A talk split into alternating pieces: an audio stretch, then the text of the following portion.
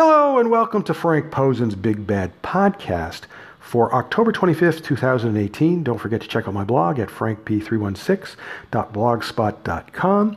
I have posted 3 WWE videos to the blog. Yesterday, I posted from the Mix Match Challenge, Asuka and the Miz versus Naomi and Jimmy Uso. This airs on Facebook Watch, which is not available in a lot of places, including Canada, which is where I am.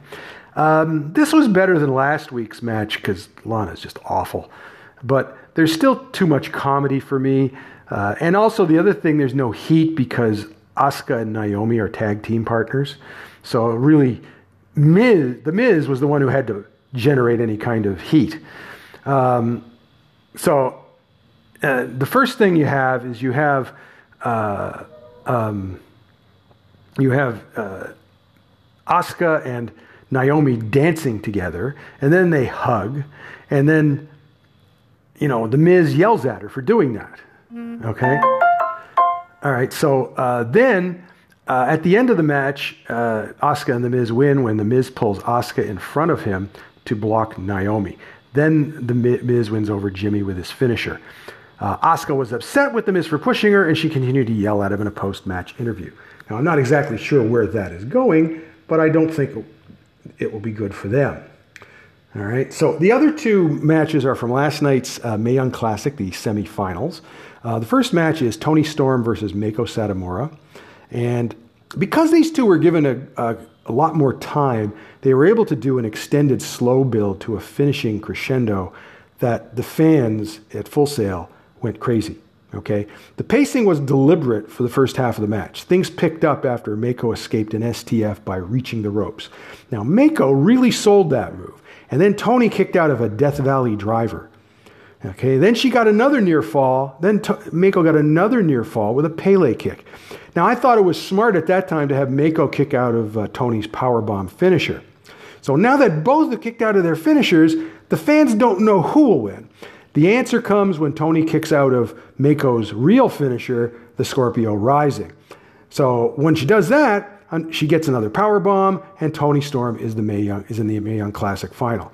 Now, I wasn't surprised that it was a great match. I've seen enough of these two to know what to expect. But so both are tremendous performers, and at 22 years old, Toni is something else.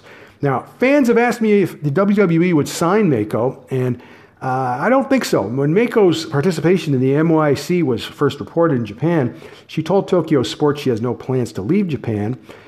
She owns, of course, the Sendai Girls promotion, and of course she's going to continue with that and train new wrestlers and all that sort of thing. But she says she is open to making occasional WWE appearances, so I wouldn't be surprised to see her in the WWE again. I am happy anytime Mako appears on my TV. Don't forget she has many matches available online. And also, you should watch the 2000 documentary, Gaia Girls. She's fantastic in that. Okay, the other semifinal is Io Shirai versus Rhea Ripley. So if you recall, Tegan Nox destroyed her leg during the quarter final match versus Rhea. She blew out her knee, broke her leg. She was doing a suicide dive, and she didn't land very well. So the match was stopped, and Rhea won. So reports indicate that Tegan was supposed to win that match and possibly win the tournament. So she was supposed to face Io in the semifinal. Now, I'm sure they had already planned the match, and Io knows Tegan because she worked for Stardom as Nixon Newell. So the change meant that Io is working with someone that she doesn't know. Rhea has been to Japan, but she never worked for Stardom. She worked for Rena and a couple other promotions, but she never worked for Stardom. She worked under her real name, Demi Bennett. And so they only had an hour to lay out this match, and I'm sure the Sarahs helped out with that, Sarah Stock and Sarah Amato. Now, considering that, you wouldn't know any of that by watching this match. It just shows how great these two are.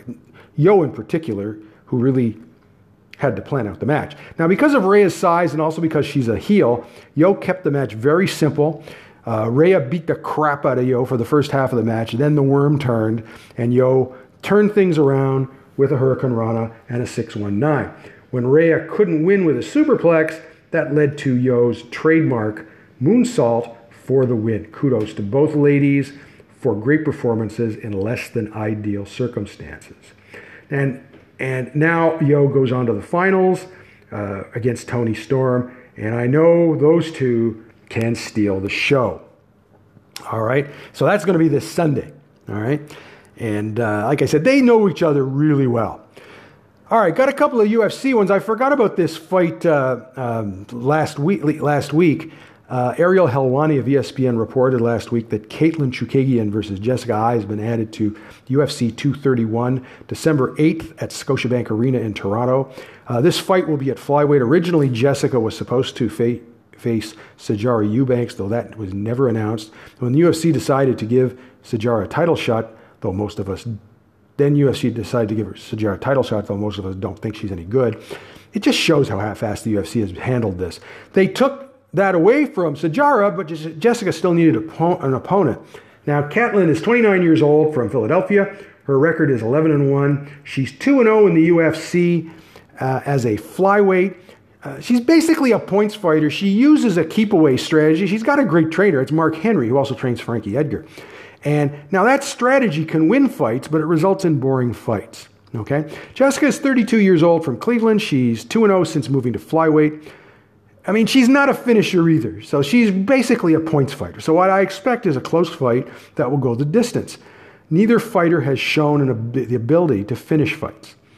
Now, supposedly, this fight is a backup if something goes wrong with the title fight. I hope it doesn't come to that.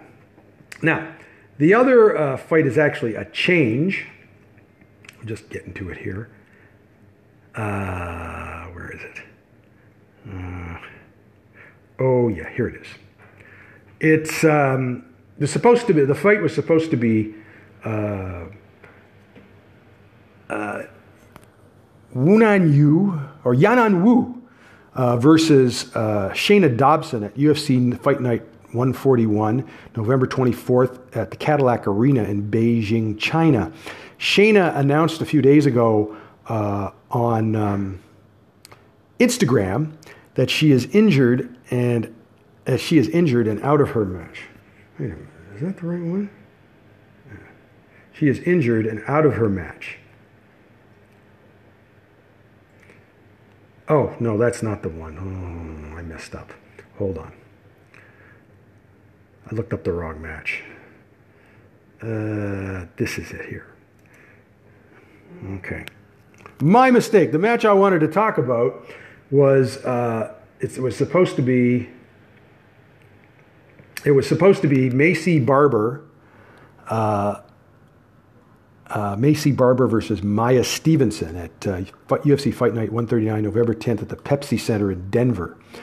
And it was reported by freelance reporter James Lynch, last Friday, that Maya is injured and will be replaced by Hannah Cyphers.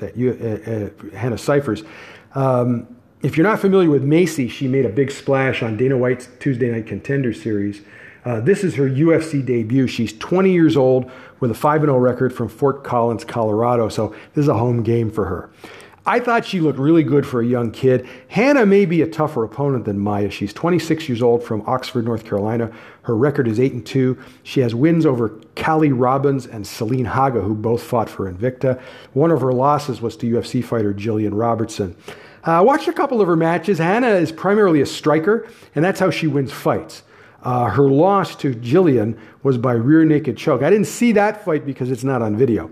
Now, Hannah recently signed with Invicta, but she had not fought for them. Invicta contracts are not exclusive. So it looks like Hannah would want to keep the fight standing, as she may not have the greatest ground skills. So she's coming in on short notice, and it's a home game for Maycee. Hannah may be better than Maya, but I don't like her chances.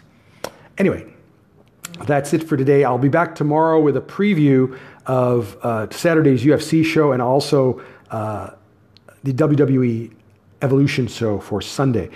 Don't forget to check out my blog at frankp316.blogspot.com, and there's 3 videos there that I put up in the last day or so that you can watch. If you want to leave a message on my podcast, you can do so, and I'll be happy to answer any questions. Also, you can subscribe to the podcast at Google Play Music, Google Podcasts, iTunes, and Spotify. Like I said, be back tomorrow. Have a good day.